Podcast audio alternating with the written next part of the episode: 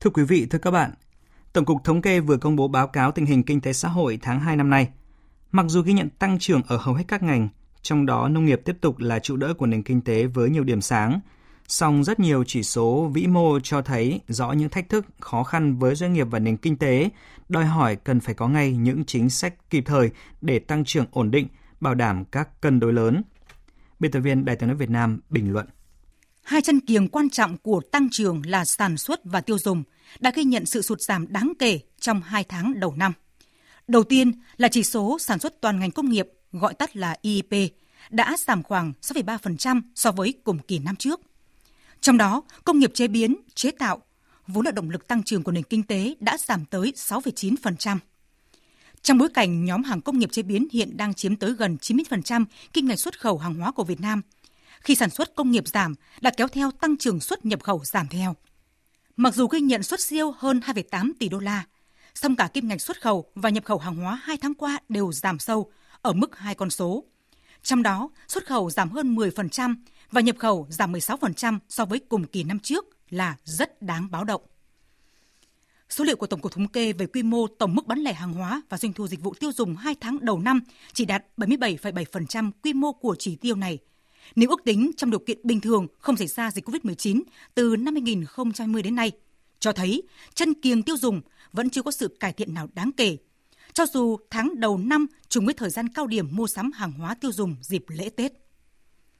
Chân kiềng quan trọng thứ ba là đầu tư. Mặc dù ghi nhận tốc độ tăng trưởng cao của đầu tư công qua 2 tháng đầu năm, tăng tới 18%, song cả nguồn vốn đầu tư từ nước ngoài, FDI và đầu tư từ khối doanh nghiệp tư nhân trong nước đều có sự sụt giảm mạnh, cho thấy sức lan tỏa của nguồn vốn mồi chưa lớn.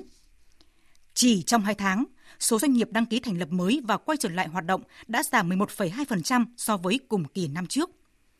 Trong khi đó, số doanh nghiệp rút lui khỏi thị trường tăng tới 14,5%. Bình quân một tháng có hơn 25.700 doanh nghiệp phải tạm ngừng hoạt động, rút khỏi thị trường, ảnh hưởng trực tiếp tới việc làm thu nhập của hàng vạn lao động. Mặc dù mới trải qua 2 tháng đầu của năm, số ngày nghỉ lễ Tết kéo dài, song khi cả ba động lực quan trọng của tăng trưởng đều có sự sụt giảm hoặc có dấu hiệu sụt giảm, đã bộc lộ rõ những khó khăn nội tại của nền kinh tế trước những cú sốc tác động từ bên ngoài là những chỉ dấu rất đáng lo lắng về sức chống chịu và niềm tin thị trường, niềm tin của doanh nghiệp, của nhà đầu tư. Tại hội nghị trực tuyến toàn quốc, đôn đốc đẩy mạnh phân bổ giải ngân vốn đầu tư công và thực hiện chương trình phục hồi và phát triển kinh tế xã hội. Mới đây, người đứng đầu chính phủ đã yêu cầu phải bám sát, nhận diện và đánh giá đúng, trúng tình hình. Quyết tâm cao, nỗ lực lớn, hành động quyết liệt, tập trung tháo gỡ khó khăn vướng mắc cả về thể chế, cơ chế, chính sách – trên nguyên tắc, cấp nào ban hành, cấp đó phải tháo gỡ. Trường hợp vượt quá thẩm quyền, báo cáo cấp trên trực tiếp. Tăng cường phối hợp giữa các bộ, cơ quan trung ương, địa phương, cơ quan đơn vị, bảo đảm hiệu quả, thực chất trong xử lý công việc. Đồng thời, phải đẩy mạnh đổi mới sáng tạo, chuyển đổi số, ứng dụng công nghệ thông tin, cải cách thủ tục hành chính, vân vân.